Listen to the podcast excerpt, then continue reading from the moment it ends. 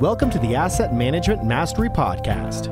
Your hosts, Gary Lipsky and Kyle Mitchell, have more than fifty years of combined experience in operations and management and more than twenty-five years of real estate investing experience. This show focuses on educating syndicators and apartment owners on how to build systems and manage their properties more efficiently to become a best-in-class operator. one hundred percent straight talk. Let's jump in.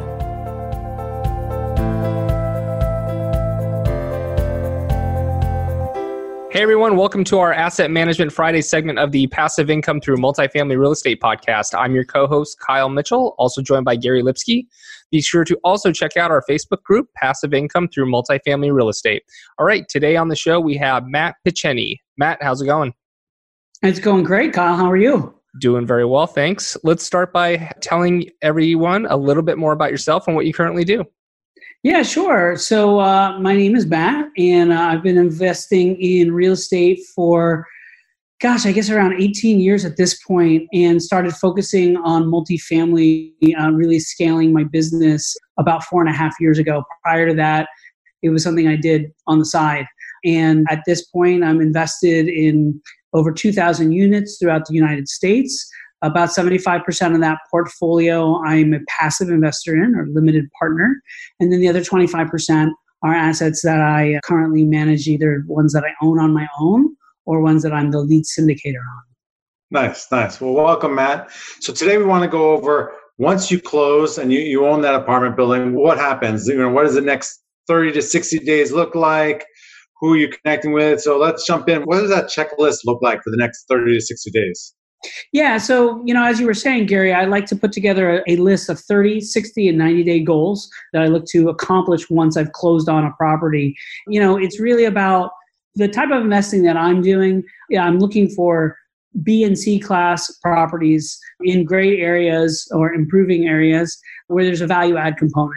So it's really about creating value right off the bat. You know, a lot of the times when we're taking over a property, we're looking to sort of burn off a lot of that loss to lease. So you may have somebody who's been a resident of that community for maybe multiple years, and maybe they're a good tenant, they pay their bills on time, they don't cause a lot of problem. But because they've been there for such a long time, they've got what's called loss to lease, which is, let's say, you know, rents are usually eight hundred dollars, but this person, when they started renting ten years ago, was paying five hundred dollars.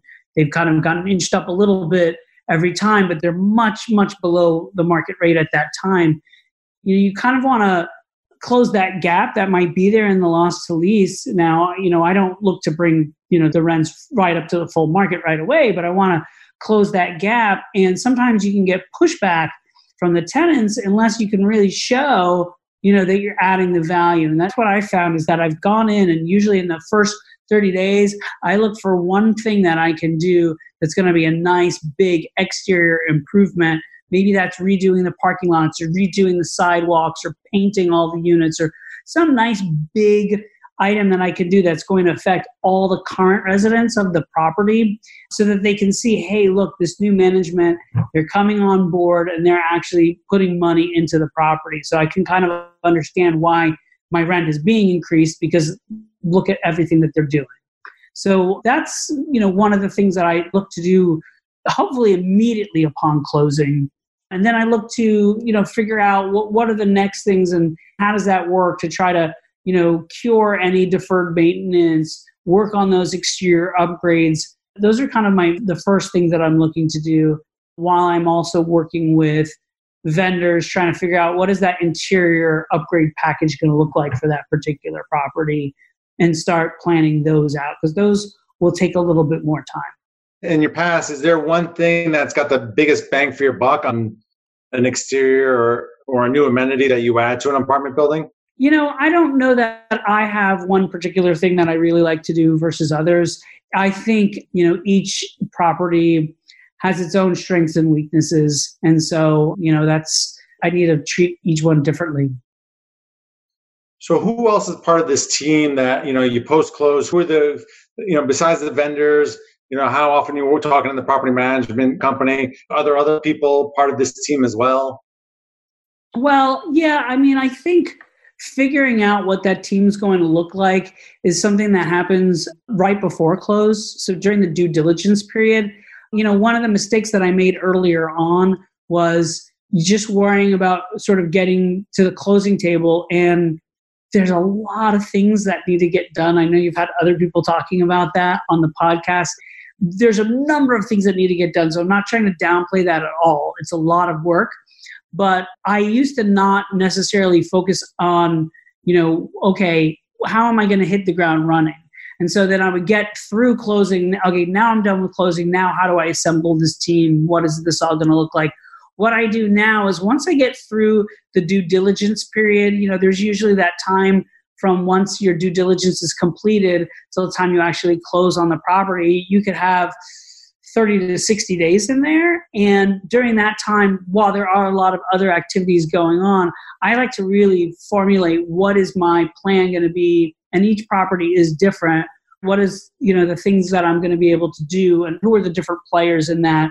Go out and get different bids. You know, when I'm looking at a property and I'm analyzing a property, or even when I'm first starting the due diligence, I might only get a bid for roof repairs, let's say, from one vendor, a vendor that I know, that I trust, that hopefully I've worked with in the past.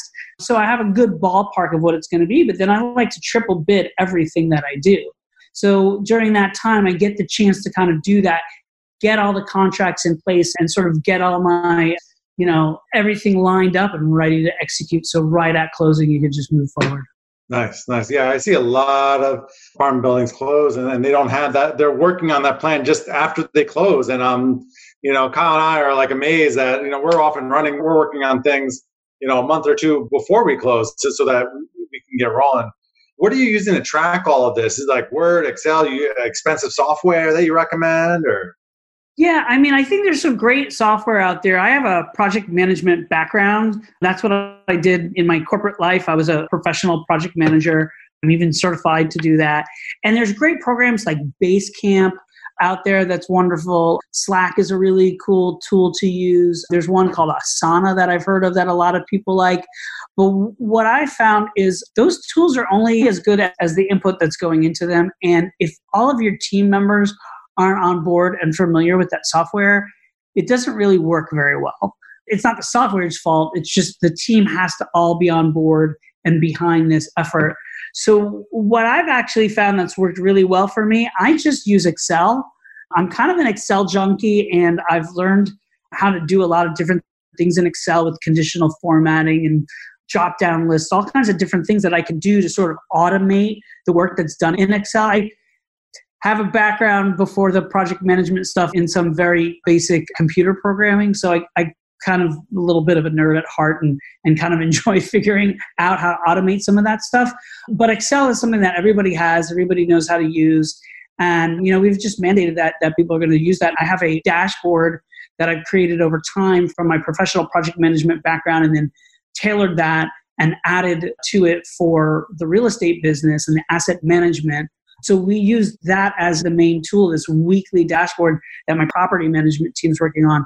Me as the asset manager, I'm working on. We have weekly calls, and we go through all the tabs in the dashboard. Obviously, certain things are, are highlighted that we'll look at and we'll bring to attention. Other things we're just kind of keeping in there for archival purposes. That's been the tool that I've chosen to use. Nice. And so when you're having these calls with your property manager, what are the two, you know, critical pieces that you guys are going through on, on your dashboard? There's essentially four tabs on the dashboard I'm thinking about, making sure I'm, yeah. So the first one, I call it a stoplight status, um, where people can choose, depending on the drop down what you choose, if it's critical or not, it'll either be red, yellow, or green, right? So green items you don't need to work on. Yellow, okay. Red, this is a critical thing that needs to be addressed immediately. So we go through the stoplight status first. Then the next thing, we have a lease, well, we have a K P Is. That's really important. The K P Is are the different key performance indicators, K P Is, that we're looking at. So that's, you know, what, how many move-ins have we had? How many move-outs? How many renewals?